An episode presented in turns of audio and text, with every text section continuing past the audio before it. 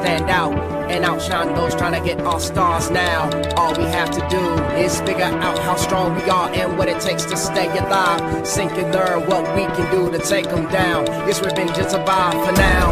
We know in part and you can feel my heart so help me to stay focused so I don't fall apart. I wanna be complete. It's not in me to retreat. I could lose on my own, so I really need you with me. I dad. I hear the voice of you in my mind. I gotta find out who killed my dad. I hear the voice of you in my mind. So My blood is pumping. I'm ready to fight when you are. Let's let no one break the bond that is ours. Show them what it means to be a shining star. You have my body. Let's fight as one.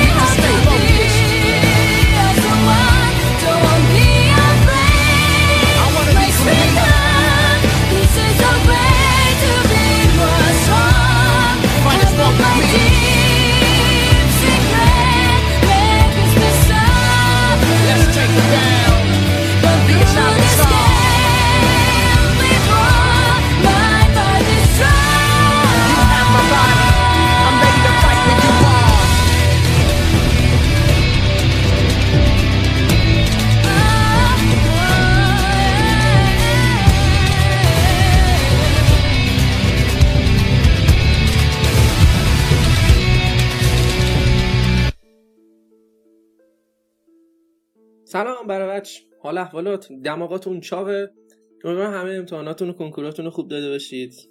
امیدوارم که حالتون خوب بشه قبل اینکه شروع بکنم می‌خواستم به این مورد اشاره بکنم. شاید من بعضی از اصطلاح رو نام ببرم که درست نباشه تلفظش.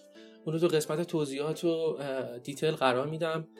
پس خیالتون راحت بشه این پادکست در مورد انیمه و انیمیشن های دو بعدی و سه بعدی هست. بهتر بگیم که حالا عنوانش رو اینجوری گذاشتیم. های دو بعدی بر علیه انیمه های سه بعدی حالا از شوخی بگذریم هستش که می‌خوایم در مورد این دوتا یه مقدار صحبت کنیم. و بگیم خب چه فرقایی دارن چه جوری هستن چه جوری کار میشه روشون و چرا این بهتره چرا اون بهتره. و اینکه فرقشون رو بدونیم. یه مقدار بیشتر تخصصی تر و کلا سعی داریم یه مقدار درباره مسائل تخصصی هم صحبت کنیم. مثل همون پادکستی که گفتیم چقدر خرج ساخت انیمه ها میشه. موارد این چنینی چون می‌خوایم بالانس داشته باشیم بین موضوعاتی که مثلا بس رپ پیدا می‌کنه به فن انیمه ها مثل اینکه چه انیمه ببینیم چه ژانر ببینیم و اینکه مسائل تخصصی تر انیمه مثل همین موضوعی که الان داریم دربارهش صحبت می‌کنیم خب. اولین نش ایموکاوا موکوزا در سال 1917 با عنوان گانکانبان نواکی اولین انیمه حساب میشه که روی پرده رفت اون زمان ژاپن با بحران اقتصادی خیلی شدیدی دست و پنجه نرم میکردش و شروع این پدیده فرهنگی جدید با شک و تردیدهای فراوانی همراه بود. با این حال 100 سال بعد این رسانه که الان اسمش رو همه میگن انیمه تأثیر جهانی روی تمام موضوعاتی که در دنیا بود گذاشت. و در تمام این سالها این, این محصول و این رسانه تغییرات خیلی زیادی رو به خودش دیده و هنوزم که هنوزه در حال تغییره. تکنیک انیمیشن سازی سبودی به صورت آهسته جایگزین سبک انیمیشن سازی کلاسیک سلولی داره میشه و صنعت انیمه در حال گسترش هستش و این عجیب نیستش که خب سبک یا کیفیت انیمه هم پیشرفت می‌کنه گسترش پیدا می‌کنه.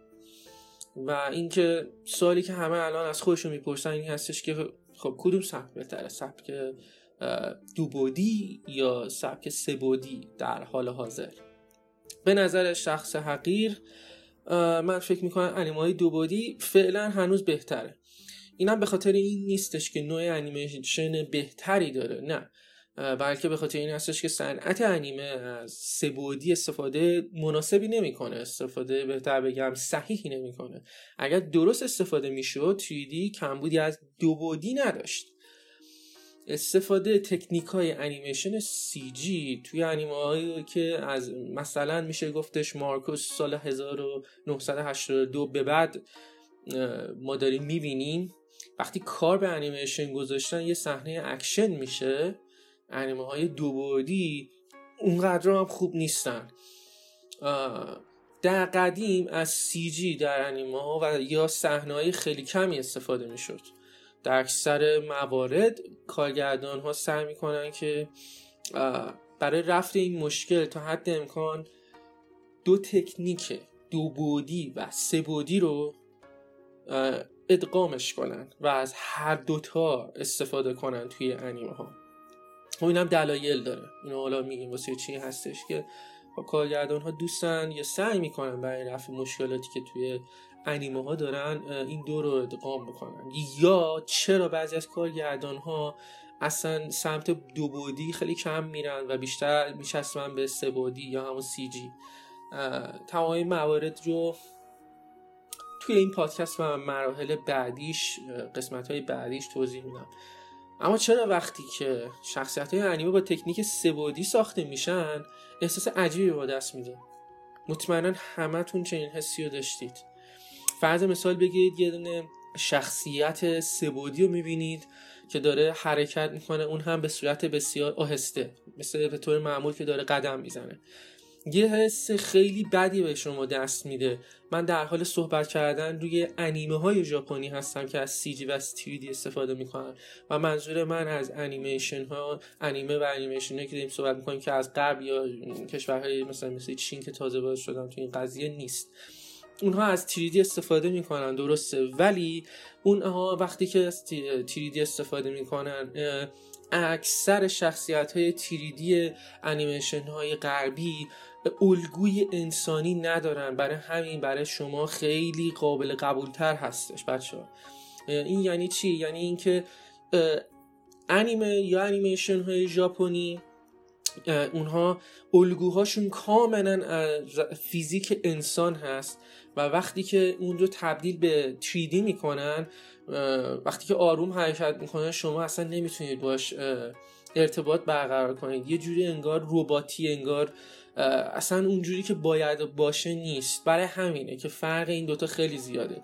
چرا؟ چون فرض مثال بگی اکثر انیمیشن غربی موجوداتی طراحی می‌کنن که شکل انسان نیستن. یا اگر انسان باشن فیزیکشون مثل فیزیک واقعی انسان واقعی نیست. برای همین شما ذهنتون میخوب این که انسان واقعی نیستش. پس حرکت ها و روش ها و کارهایی که انجام میدم زیاد مثل انسان ها نیستش انسان واقعی. برای همین انس...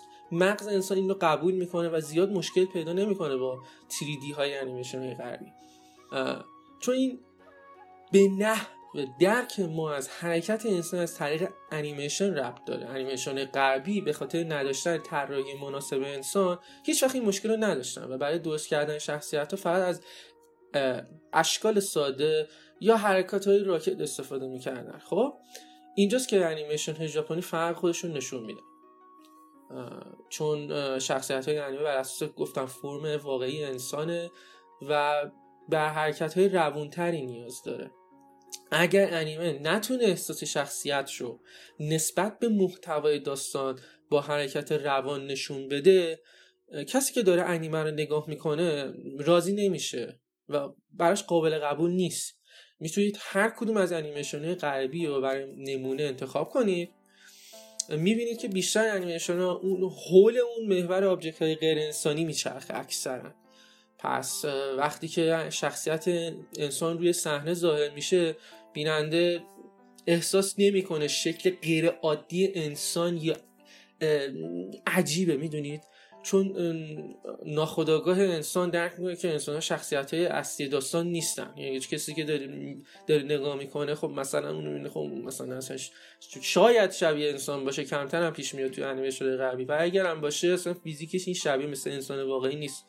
پس ناخودآگاه انسان با اون کنار میاد. حتی اگر حرکت هایی که انجام میدم مثل حرکت های رباتی باشه. قبول می‌کنه. انیمیشن سی جی یا تیری برای ساختن محیطی داینامیک و زنده بسیار موثره و برای استفاده تلاش کمتری نسبت به دو بعدی می‌خواد. اما وقتی که انسان ها یه هر شی طبیعی با سی جی طراحی میشه چشم سریع اون رو تشخیص میده.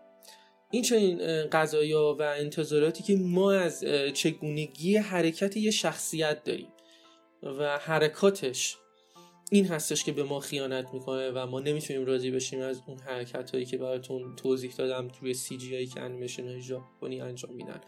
این رو هم بگم انیمیشن های 3D به راحتی نمی‌تونن اون حالت های پیچیده صورت هایی که دو بعدی ها دارن رو نشون بدن به ما. اونجوری که ما می‌خوایم. این رو هم من باز قبول دارم. OK.